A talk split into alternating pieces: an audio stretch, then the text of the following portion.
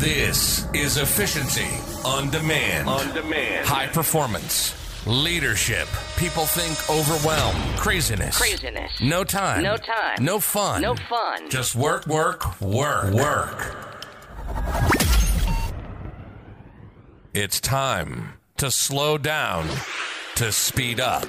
You owe more to yourself. This is Efficiency on Demand with Monique.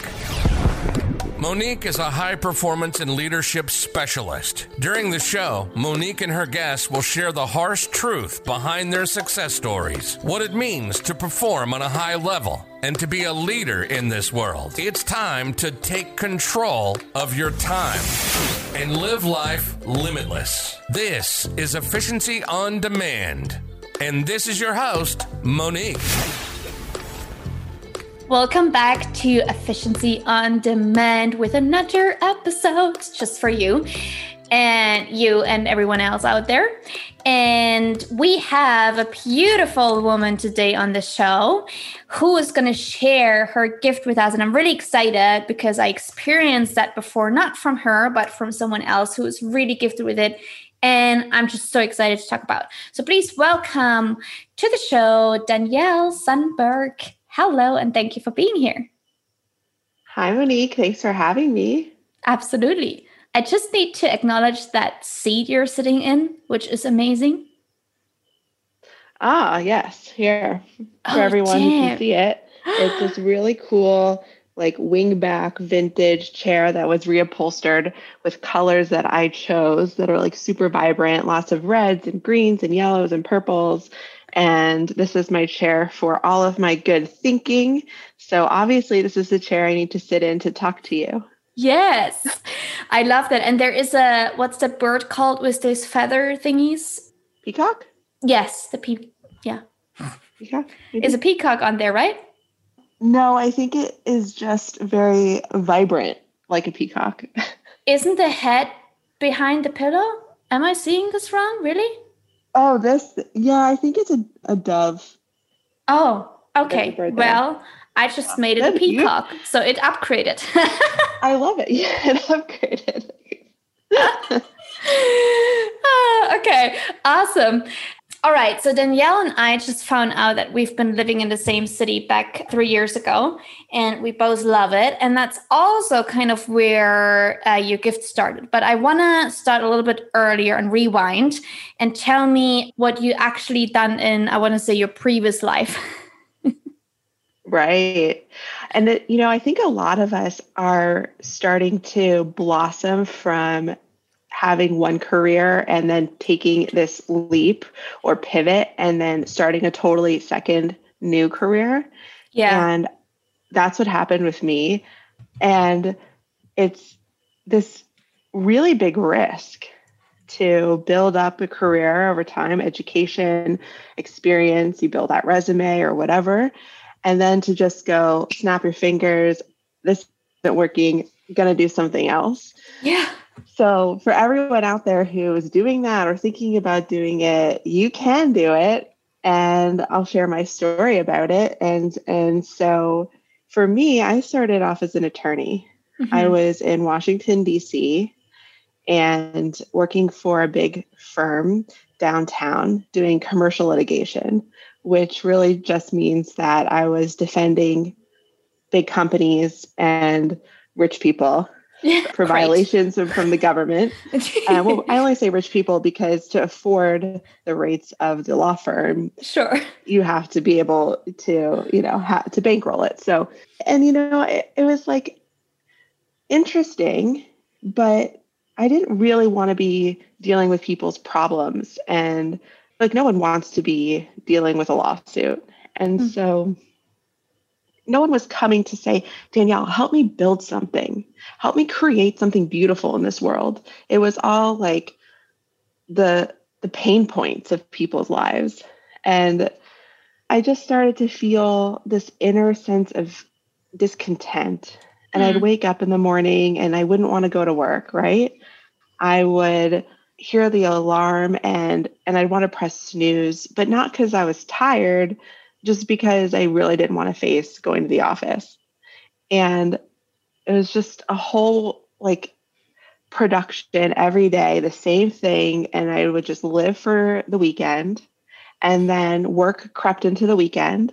And then I would live for like the hypothetical vacation that I could take in my mind, you know? And I just felt so dissatisfied. Mm. But when hmm. I looked into the eyes of other people, I saw who they saw when they looked at when they looked at me, and who they saw was a person who had respect, financial stability. They were, you know, impressed and when I spoke, they listened. You know, it's kind of like this ivory tower job, which means that I had achieved a lot to get there. And that demanded from people that they looked at me a certain way. And so they looked at me as though like I'd won the lottery in life. And I totally understand that. And I would see that in their eyes. And I would say, okay, I'm worth something, I'm important, and I should be happy. And I just wasn't. And so the gap between what I saw in other people's eyes and what I felt grew and grew and grew because I kept achieving to try and fill the gap, but it only made it wider because mm. I just wasn't happy. And so, what do we do in the West when we have this happen? Is we go to a therapist, we go to a doctor, and the training is just to pathologize it. So, you know, I was told I was depressed, which was no surprise, mm-hmm. and given options to go on antidepressants and anti anxiety medication. And this would fix the problem of why I didn't feel the way that I should, quote unquote, feel. And eventually, with some help of other tools and, and things like meditation and other experiences I had, I I kind of had a moment. And then this moment, I realized that the discontent I felt inside wasn't a problem, it was a clue. It was a clue, it was a warning sign, really, saying, Danielle, you think that you have climbed this mountain and you're at the peak, and that's nice. And you did climb a mountain, but you're not done. There's more growth. There's another journey left for you. There's more for you to experience. You're not done becoming yourself. Mm. And if you don't go on this journey, you will feel incomplete because there's more for you to do. and when I finally understood that and it clicked for me, okay, this isn't a problem to be pathologized and to be medicated. This is my inner wisdom screaming at me to keep moving, to keep learning, to keep growing. And so I had a three week long federal jury trial coming up, and it was grueling. You don't sleep at all. And I got sick during the trial because I couldn't sleep. And the whole thing was a mess, but it went really well. and we ended up winning and the jury returned a verdict for my client which essentially helped him avoid a 6 billion with a b dollar judgment. And the day that we won i know right? Big numbers. Uh, the, the day that we won we all got on a plane to fly back home to washington d.c and one of the partners on the case called me and said i'm going on vacation. I need it. See you in two weeks and I said to him, actually you're not going to see me in 2 weeks because I'm I'm leaving the firm. and he was stunned. You know, it's like you just won this big case. Your career is on fire. How could you leave? Like this is your moment. And exactly what he saw as my moment, I saw as the perfect time to go. yeah. so I I quit. I left the firm. My husband and I got married uh, like a month or two after that, and we packed our bags and gave away all of our stuff in our apartment. And with a backpack, we just left the country and we flew to Thailand, where you are, which in the city Chiang Mai is what you had mentioned earlier. And that's where we started our global backpacking journey around the world where I just basically gave myself the opportunity to explore what makes me happy when mm-hmm. I have nothing to prove. When I don't have to be the person that I built myself up to be and live the life that I've created in Washington, D.C., where I wear, you know, Ann Taylor suits and drink a glass of Chardonnay after work and be this person, you know, and yeah. who do I get to be now that I don't have any mm. rules or any parameters? And Thailand to me was a f- perfect place to start exploring because the East is so different that all of the customs and the norms and the values and the religion and the culture and the food and all of that that is familiar in the West is just different. Yeah. And so the things that I know aren't necessarily wrong in in Thailand in the East. They're just not important. Right. They're just they just don't matter. So you get to kind of recreate from scratch as if you're in a vacuum. And so I got to kind of discover who is Danielle when she gets to create her life. Yeah. And I learn a ton about what it means to connect to yourself. And through doing that, got connected with other skills and gifts that I had left behind in the West because we have certain value structures that don't value things like intuition and energy and basically anything non-physical that you can't describe with science and ration and and rational reason logic all of those things that basically make a good lawyer and got to kind of open up and receive them in a way that I had never done before. And so I learned about what it funda- fundamentally means to be human, what it means to um, have a heart, and how to actually use our minds as tools.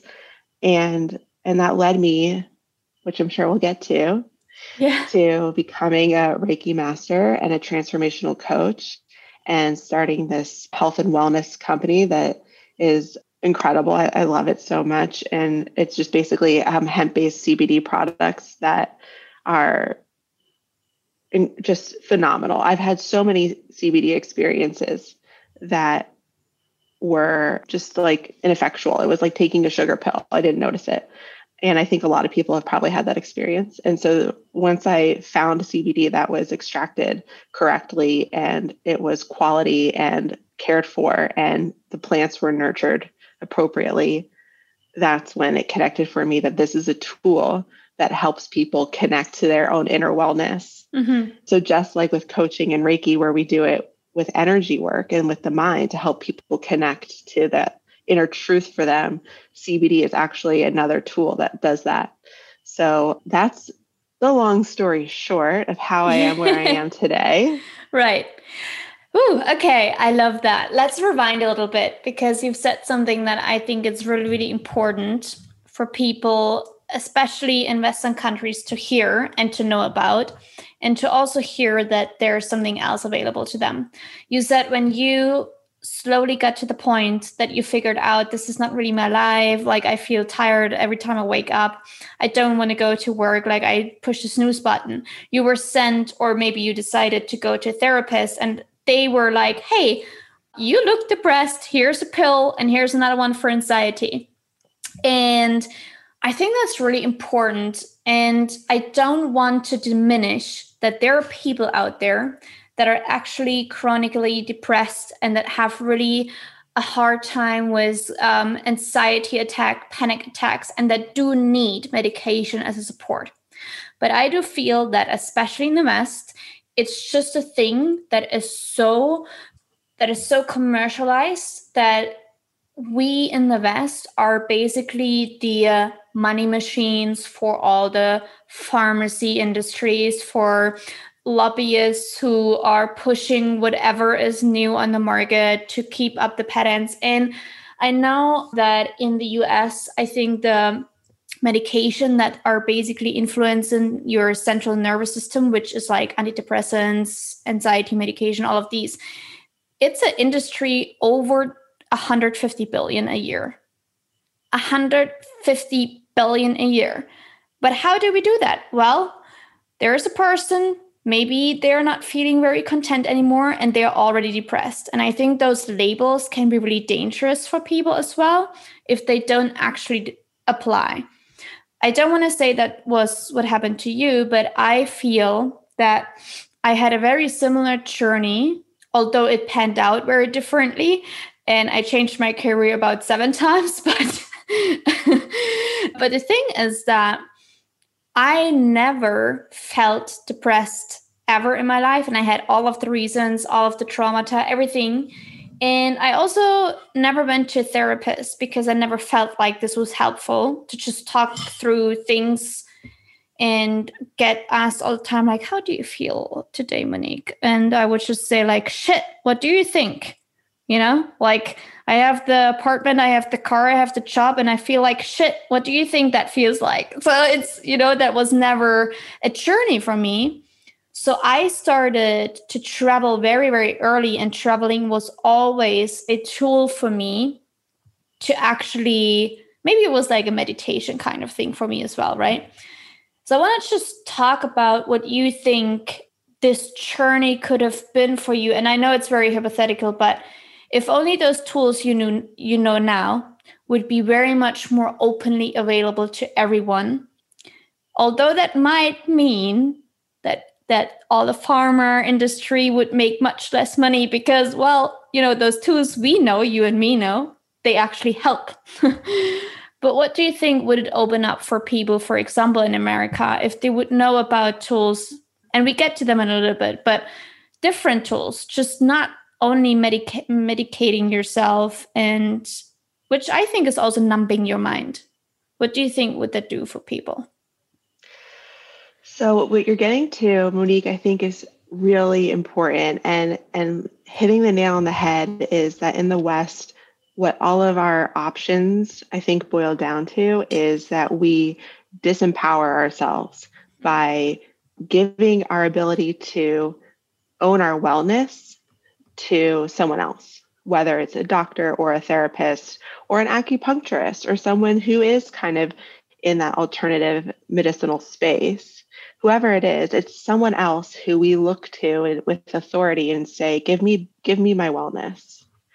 And what all of the tools that i've learned since my travels show me is that our wellness is thriving within us all of the time and what that means is when we feel disconnected to wellness it's not something that we go achieve. We don't go get it by taking medicine or doing the right exercise or the right meditation or buying the right, you know, products that make us, you know, more beautiful or thinner or whatever. What those things are doing is actually in different ways, I'm generalizing and simplifying, but calming the mind, calming the storm of the voice in our head that criticizes us creates stress and overwhelm and fear and anxiety. All those are layers that are like, if you can imagine a cloud around you that you can't see through, it's murky, and you can't see the wellness is still there. It hasn't ever left. You just can't see it through the cloud. So the tools are whatever works for anyone is great, whether it's it's medicine or Reiki or you know a walk in nature or psychedelics. You know, anything can be a tool if it helps clear the fog. And it's just remembering that fundamental truth that your wellness is in you all the time. And it's just about kind of peeling back the layers to reconnect and get that aha feeling, that I'm home. It's that feeling of being home. Yeah. Yeah. And medicine is just providing an access point to that feeling. It's not actually necessarily giving it to you. Again, I'm, I'm very much oversimplifying it and I, mm-hmm. I'm, I'm thinking about it from that energetic space. Yeah. I also want to say, and you mentioned that before, which is really important. I think that, in my opinion, and mind you, I've taken all of my life the most horrendous hard medication because of the chronic illnesses I was born with. So I know what I'm talking about when I have to when I say these things at least from my own experience and my perspective. I'm not trying to put this on anyone else, but I feel like this is my experience with medication. I had almost two and a half decades of antibiotics, so much so that my body was already resistant and like I had to couple them up and whatever. I had morphine for uh, more than seven months on the highest doses you were allowed to take at home because of a spinal injury. I had even uh, medication that you're supposed to only take through or during chemotherapy.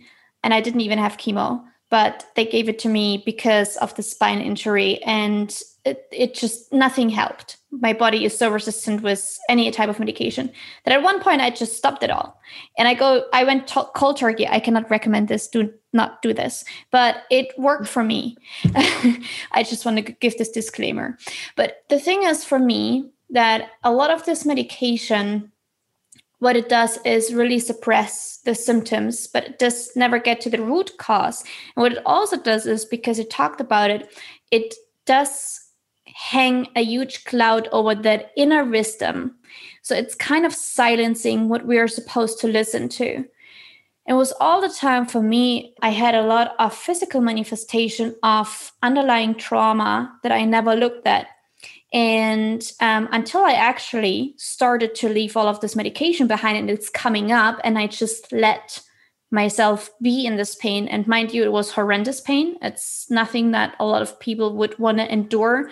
And I had doctors saying that it's really unhealthy to let this pain be, but I'm getting to the point of being pain free because I didn't medicate myself because I didn't train my body to to having to rely on painkillers or antibiotics or uh, opiates, you know. And so um, I actually went down to the deepest, darkest root cause of what where this pain is coming from, and it's been for me trauma. It's not all the time, but it's a lot of times that I feel like there's underlying root causes that the medication is just numbing out. And I love how Buddhism teaches what depression and anxiety actually is. Depression, I don't know if you heard about that before, but oh, depression. Oh, yes. Yeah, so depression is the consistent overthinking and basically the sitting on your past and, you know, um, regret or, or all of these like, oh, if I would have done this, if I could have done this, whatever. It's depression. And anxiety is the fear of your future. Yes, right. And I love how Buddhism teaches that if you can stay in the present moment and just experiences what is, you will not be depressed or experience anxiety. And again, I'm not talking about the actual uh, mental health issue that can come up with uh, clinical depression or things like that, but I talk about the daily all the daily experiences that people have. And you were told you were depressed, but probably, maybe you weren't. You were just trying to figure out what your life path is coming up. So, what I'm getting to is actually what how do you think people can make a difference for example of is it the inner wisdom that's calling me or is it really something medical I should be looking at and how do we address that in a world that doesn't allow us to think for ourselves when it comes to wellness? So, what we aren't taught growing up is what it means to have an emotion. Mm. Our emotions are just our reactions to life. And they're really these incredible tools, just like our five senses, you know, sight, hearing, touch, taste, smell. We give those so much credibility. Like when you put your hand on something hot, it's hot. You take it off, you learn an experience from it, it's real. And you use that as a pattern to then not do it again. But when you have a feeling, it's not given that same attention. You just kind of have to get through it and try and be happy and think more positively or or something that is it's just how we're taught to work through life. But if we can sit with an emotion and and be with it even just for a little bit, there's wisdom there. And so for me, the wisdom was coming constantly and I was ignoring it. And it was saying, There's more for you. This firm where I was being an attorney isn't the pinnacle that you think it is. There's more for you. Okay, if you want to take this job, take it, but you're going to leave. Don't don't pretend you're going to be here forever. You know, this is just a stepping stone to the next thing. And the longer I stayed, the louder that wisdom got.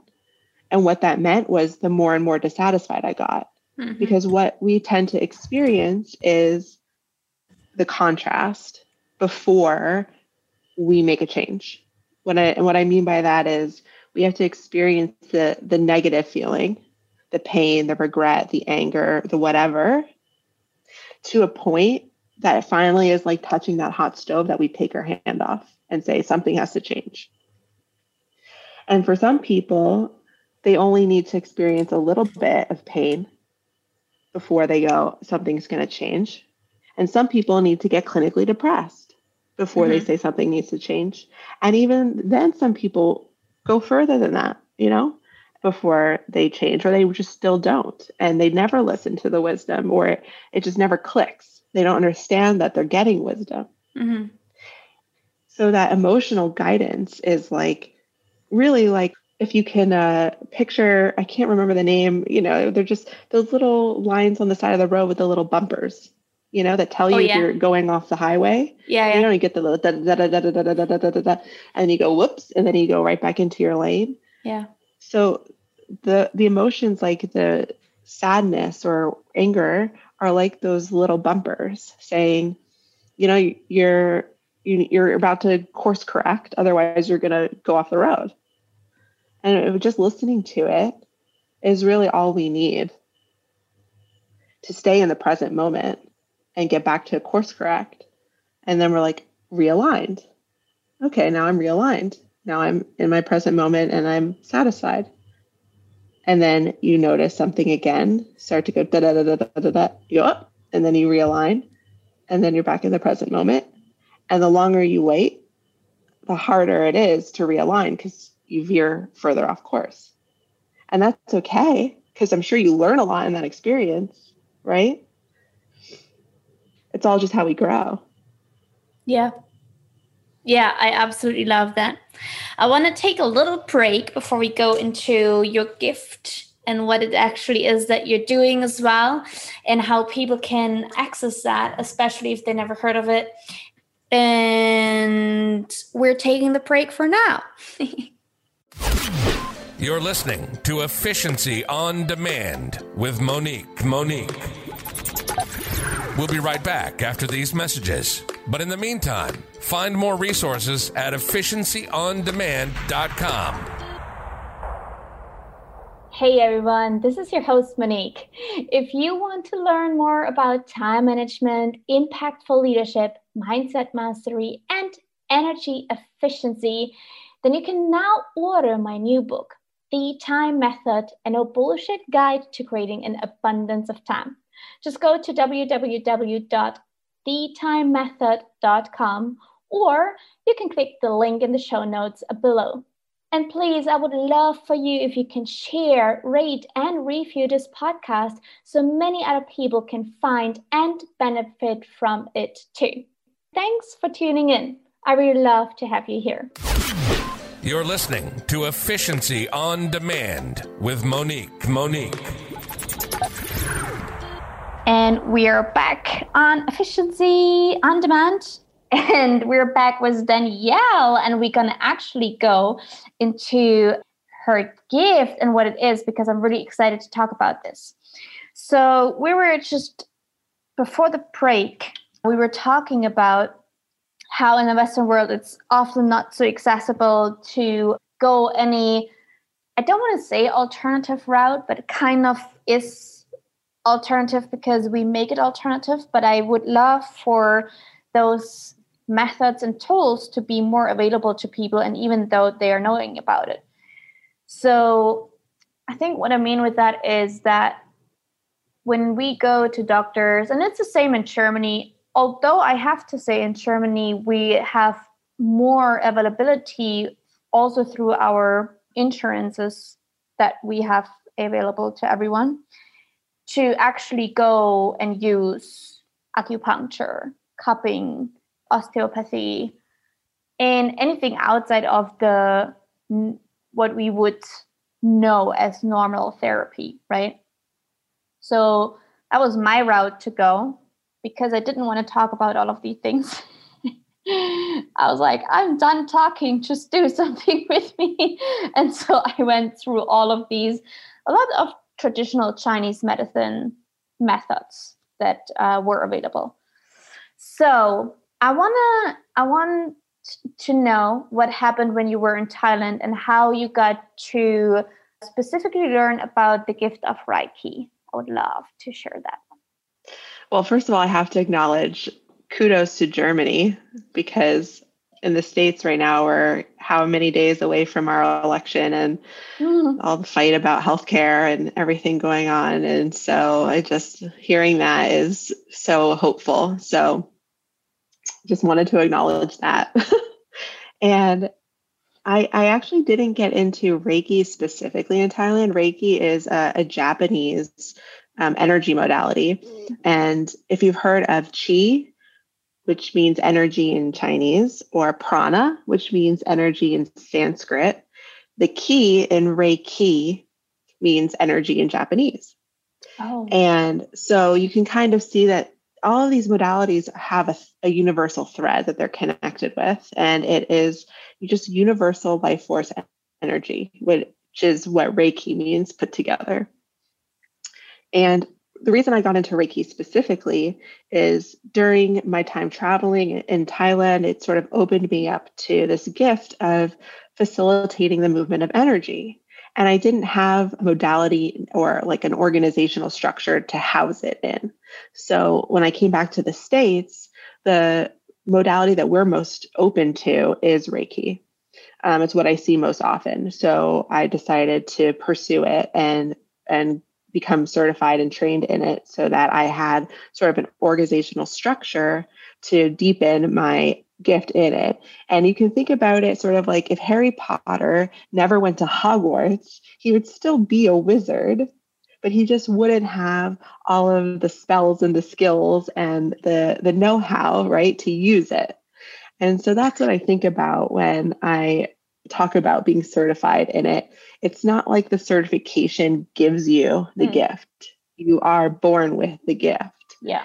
And the certification is more of an organization to use it how you want and control it. And I also want to acknowledge that everyone is born with this. I'm not special. Everyone has the gift of being able to move energy and sense it and the easiest example I can think of is if you've ever walked into like a really bad party. you open the door and you come in and you're like ready to have a good time and you're looking for the bar and you can just feel that the party is flat. Like there's awkwardness. Like you go in and you're like, oh, I probably am leaving this early. And you know, like in 10 seconds well, you don't even know what's going on. You haven't talked to anyone. There's no physical evidence that you have as to what's going on in this party. You sense it, you sense the group energy. And the same thing if a party's going really well. You probably just don't think about that as much because you expect it to go well. And so you just walk in and have a good time. But there's something about that experience that you are connected to the larger energy of the room. Or if you walk into, let's say, a meeting and you can tell that something really awkward has just been said, or like maybe you know the revenue earnings of the quarter were just announced and they were really bad and it, like you just you don't know but you can tell something really bad just happened in that room and you're walking in and you're like oh god i should have skipped this meeting. There's something in your body that knows. Mm-hmm. so that's just sort of what it means to be sensing energy. And the more you practice the more you can get into nuance with it and understand it at a deeper level and train yourself to understand it with more degree of detail. Mm-hmm. So I realized that I had this gift in sensing energy and really enjoyed it. That's that's the part that is the difference between people who pursue it and people who don't is that I got extreme satisfaction from being in touch with it and facilitating it. And for me, I think part of that came from the fact that it requires no words. So for you, you said you didn't want to go to a therapist because, like, why talk about all this stuff? You didn't want to talk yeah. about it. So I, I kind of I love I had a therapist who I actually really enjoyed and I did get tons of value from her. But what I learned is that the mind is the last piece of us to catch up. Mm-hmm. So if we're an integrative system that has this body, mind, spirit, emotion, all of these parts working together to create who we are, the mind is actually the last piece of it to catch up to what's going on. And so our energy, which is flowing throughout our entire system, is the first piece of us to know what's going on. And so the reason that I so enjoyed Reiki and facilitating energy movement is because it's like dealing with something at the outset before it becomes part of us that gets dealt with in our body and our mind. So, for example, when we have experiences, our mind remembers them. We call those memories. And our body remembers them. And we don't have a language to really talk about the body storing memories, mm-hmm. but it does. At the cellular level, our bodies store trauma. And with animals, they really shake. So if you see two dogs like in a fight when they're done, you'll see them shake it off. And that's them processing the experience out of their body so they don't store it. But humans don't do that. We sit through a trauma in a chair or whatever and have it happen to us like you know as a kid someone screaming at you or seeing something violent happen and it just stays in us and it lives in our body. But if we can deal with it at the outset when it's still energy before it's manifested physically like chronic stress can manifest and create you know tons of heart problems and and blood pressure issues and and so forth if we can facilitate the movement of the energy of the experience before it has the chance to gain the momentum and live in our bodies and in our minds then we can stay like you mentioned in the present moment and it doesn't become a story that we live over and over again and repeat. So that is one of the reasons that Reiki is such a beautiful experience for for me that I really like it and that I think it's just such a valuable way to approach life and, and just staying free and flowing and liberated and and with the present moment. Yeah. And I think a lot of people they um who listen, they may not have had any experience with that, or they may not really connect with their energy. And it took me quite a while because I was born pretty psychic, I want to say. And because of my environment, I was I was forced more or less to suppress all of that. And so the experiences that I had and all of these psychic abilities, and they, they go pretty far as far as me being able to see and say when and how people die and and then experiencing it which is not fun and when you're a kid like 5 or 7 years old and you repeatedly experience that i start to believe that i killed those people with my visions and with my thoughts and with all of these psychic things coming up and because there was no one around explaining that to me and me saying these weird things like, oh, look at this guy, he's gonna jump off the balcony now and die. And then my mom would look at me like, what the fuck, you know, like what? And then in this moment, he jumped and died. And then she was like, how did you know that? And stuff like that. So it's like, there's a lot of things that went through. And then I just started to train myself to suppress these things because it was not something that I was supposed to do and know and be like. And, and so and I think that happens a lot, especially in, in Western society. We're not supposed to be psychic and know all of these things and receive all of these messages because that's way too powerful for anyone else around. And so I got these, I got them back last year when I started rapid transformational therapy. I don't know if you know RTT. No, I don't. Um, it's a form of hypnotherapy, but that it goes a little bit deeper into the level of your uh, lizard brain and unconscious brain, and then uh, basically it unlocks the emotional impact from the incidents that happened, and it can create. It basically brings you back to your default settings that you were born with. And when I started that last year, it opened the floodgates of this psychic stuff uh, for me again. And now I have to learn to use it or not. and so it's really powerful because this energy, obviously, there it comes a lot with energy, right? For me, it shows up, as you said, in my body before I can sense it. So that means I get a lot of nerve pain. And that's not something fun to deal with, but um, it is what it is. So I know when I have nerve pain, there's something up Usually it has to do with people trying to trick me, being toxic, being manipulative, a lot of manipulation. So then I get nerve nerve pain on the right side, my face slips down. Fantastic. so and it's very interesting. I think a lot of people, if they don't know about energy, how it can show up, and they're not connect with it, they probably would then go back to a doctor and now get pills again so I guess with all of what I'm saying, I'm trying to I'm trying to connect how like what would you say are different versions of how energy can maybe show up for people and how they can start to connect more to it? Oh my gosh, I could go on about this forever. We could have a whole nother conversation about this. Yeah. so so the initial thing I would say is that we all have our own intuition, mm-hmm. right? That's one of the most obvious but most ignored tools we have that senses the non-physical energy and tells us um, at its basic level it tells us yes and no. We feel something is good for us not good like objectively good but good for us or bad for us um, or that it's satisfying or it's dissatisfying. And really that's all you need because if you just keep following the satisfying feeling of your intuition, it'll keep leading you towards satisfaction. And that's really all we want is to be satisfied.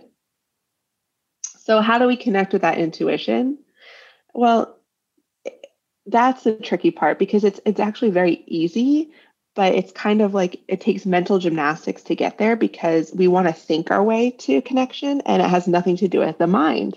It's hmm. not part of the mind. It's a different place in our in our system.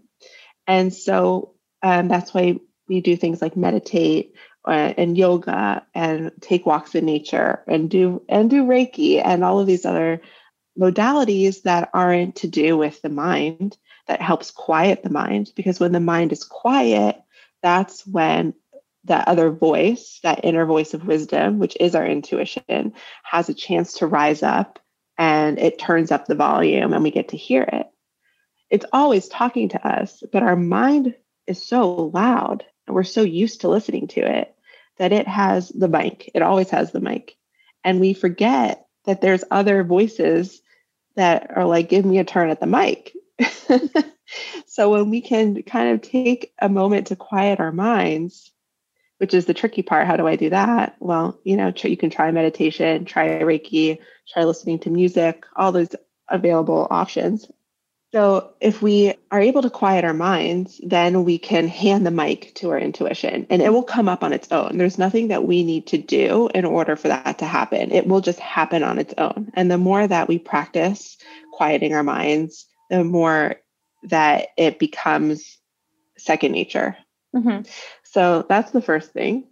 The second thing is we have what are called clairsenses. So this is getting a little bit wooier. But as we have our five physical senses, we have our five clair senses, and clair means clear. And so what it is implying is that they're non physical. So, for example, we have clairvoyance, which is what most people are familiar with. And that's something that you just described is that seeing of the future. Now, it doesn't actually necessarily mean that you need to see the future in order to be clairvoyant. It's more like receiving information that isn't physical in a way that's visual. Mm-hmm. So it doesn't need to be future oriented. Then there's clairsentience. And that one is most relatable to empathy. It's about clear feeling.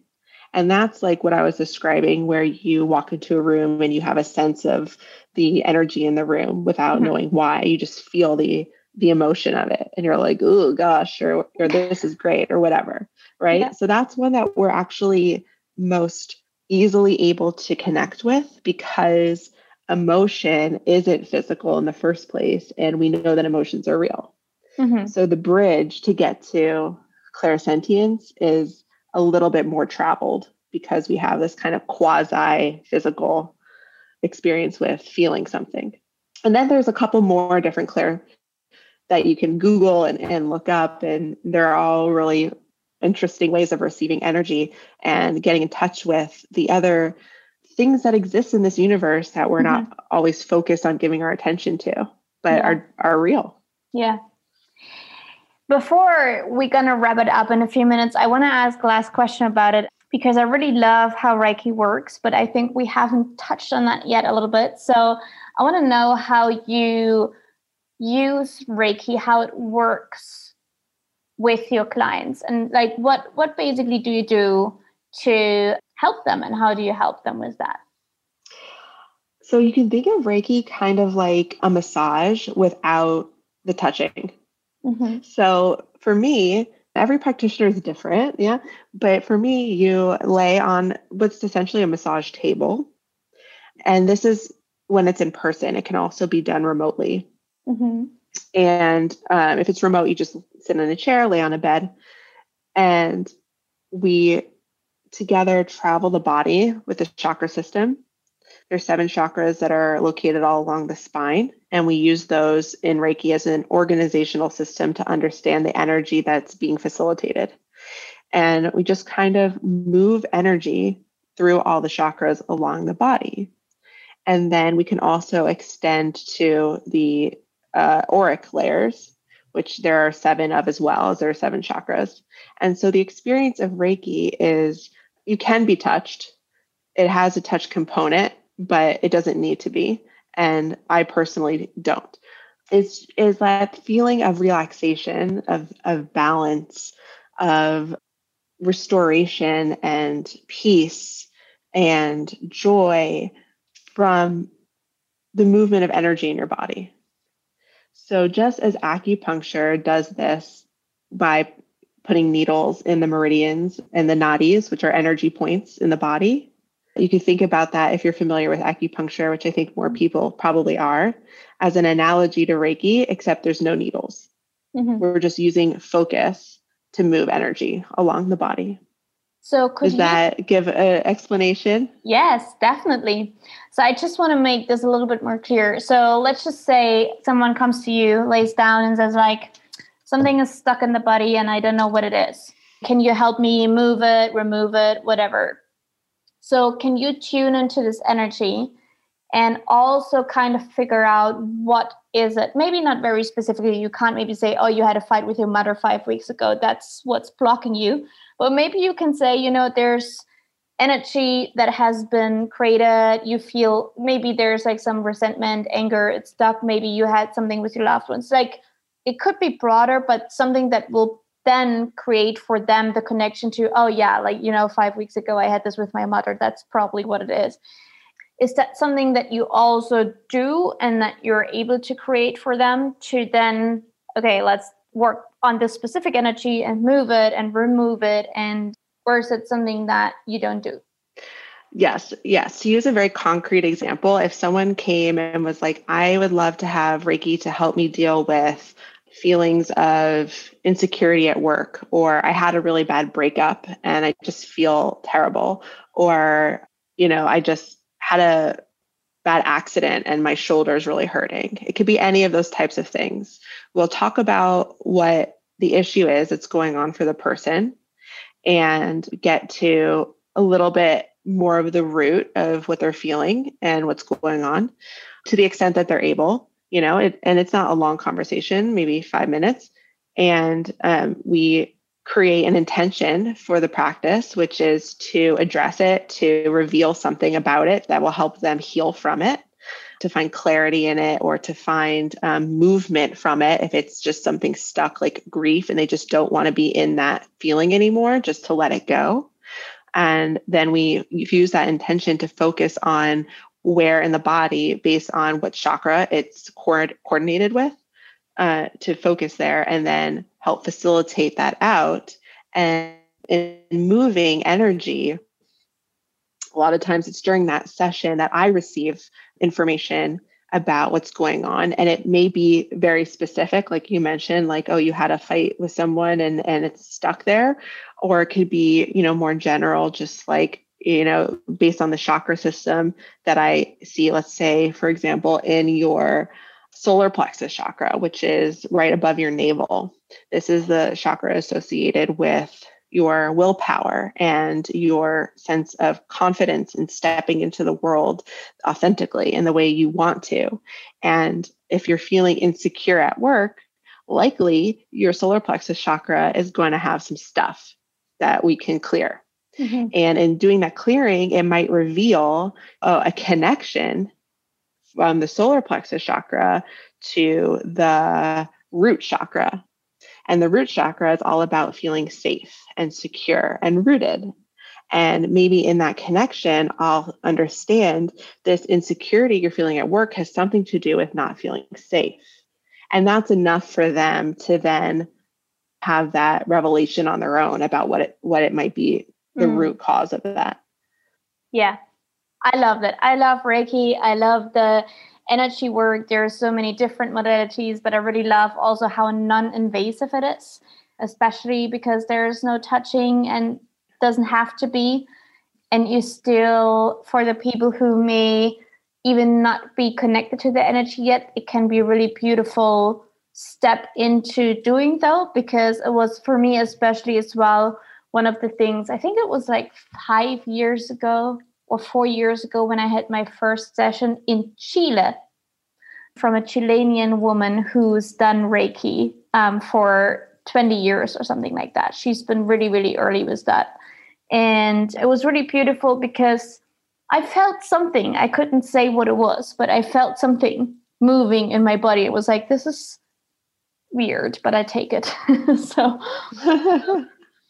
and it helped. So it was awesome. I love it. Danielle, let's wrap it up. Two more questions for you, and then we're going to share where people can find you and what you're going to sure. have to offer. So, uh, first of all, I want to know what does efficiency mean to you? Wonderful. So, efficiency for me is completing a, a task or a project or the goal or whatever in the way that feels most effortless. So it, I think, you know, initially I think of efficiency as time related, that it's done fast. Um, but as you know, of you could do something fast and do it really sloppily, or it could cost a lot by doing it really fast. And so the delegation of resources isn't always efficient, even if the time component is fast. So to me, it means with the least resistance or mm-hmm. more effortless. So you could use a lot of a, one resource like time or money, but it feels like the right resource to use so that once you've done the thing, it feels like you've done it efficiently. Yes, energy management. I love it. Mm-hmm. Um, the last question that we always ask all of our guests you have to push the reset button on your life and business. So we wipe it out, but you keep all of your knowledge. Which of the three things that you know are you going to repeat doing to get back to a life fulfilled and full of success? So, the first thing I would repeat is my childhood Mm. And for all of its wonderful memories and all of the pitfalls and, you know, the traumas that happen when we're kids, I wouldn't ask for a quote unquote perfect childhood because it helped me to grow and develop my sensitivity to energy and bring me on this path that I am here now. So that's number one. Number two is I have to say meeting my husband, right? That has to be something that I would repeat. I mean, um, and you know, the world brought me him in a way that I know that he's meant to be a part of my life because I rejected him multiple times in hmm. multiple ways. and he just kept coming back in and and not in the way that he kept asking me out. It was just the universe kept bringing him into my my orbit, and I was like, I can't get rid of this guy. then I finally was like, I better hey, marry him then. I love it. So I feel like that one I got to keep, and then the third one would be, you know, the the traveling, the backpack experience around the world. That's something that I know you love traveling, and for people who have the travel bug, you know, being that tumbleweed to get to just move through the world and experience all corners of the globe in the way that humans are in all these different regions and different social norms and customs, etc., is such a gift. It gives you such a sense of comparison, right? To know that the way that we grow up in our own little sphere kind of of influence is is just a sphere. It's not the entire world. It's not the entire reality. And things that we might think are objective become subjective really fast once you kind of get out of that and get to travel. So that's number three. I love that. And it's just reminded me you know how i think it's very maybe it's very Swiss, but in Switzerland, all of these little cheese pieces are under this tiny glass lid. The half, yeah, we have a we yeah. have a, we have a name for it in Germany. Obviously, we have a name for every little thing, but it reminds me like you you kind of if you're under this glass lid, like it's a half. It looks like a half round kind of thing that you put on top of the cheese to keep it fresh. Mm-hmm but you look outside and you see it, but you don't experience it. And traveling takes the lid off, right? You're suddenly exactly. outside of the comfort zone and you like just, you get sucked into it. And I just want to acknowledge how this 2020 has been taking away that from so many people who identified also as a traveler. And it's kind of a, yeah, it's like, it's, there's some sadness and grief coming with it if you suddenly being trapped somewhere or or you just have to re-identify that part of yourself not being a traveler anymore which wasn't by choice so it's very interesting now that we're at the end tell everyone please where they can find you and what they can find there so you can find me for Reiki and coaching um, at my website, which is my name, Danielle Sunberg. Do you want me to spell it? Go ahead. A N I E L L E S U N, like the sun, B is in boy, E R G dot com. And you can also find me on Instagram um, with the account Your Genius Within. It's all about that inner wisdom. And then if you are interested in CBD and those products, my company is AMMA Healing, and that's A M M A and it's ammahealing.co. Yay! And we will have linked your website and the Instagram below in the show notes. Don't forget to scroll. And while you're on the way, leave a rating and a review so that everyone who needs to hear about Reiki can hear what Danielle has to share with us. So thank you for being on this podcast today, Danielle. It was amazing to have you and being able to share your gift with the world. Thanks so much, Monique. This was so much fun. You've been listening to Efficiency on Demand. On demand. We hope you've learned that you too can unlock your ultimate potential, how to control your time, create some clarity in your crazy life, and how to live life limitless. If you haven't already, make sure to subscribe to the podcast and please follow on Instagram at the Monique Lindner. We'll see you next time on Efficiency on Demand with Monique. Remember to slow down to speed up.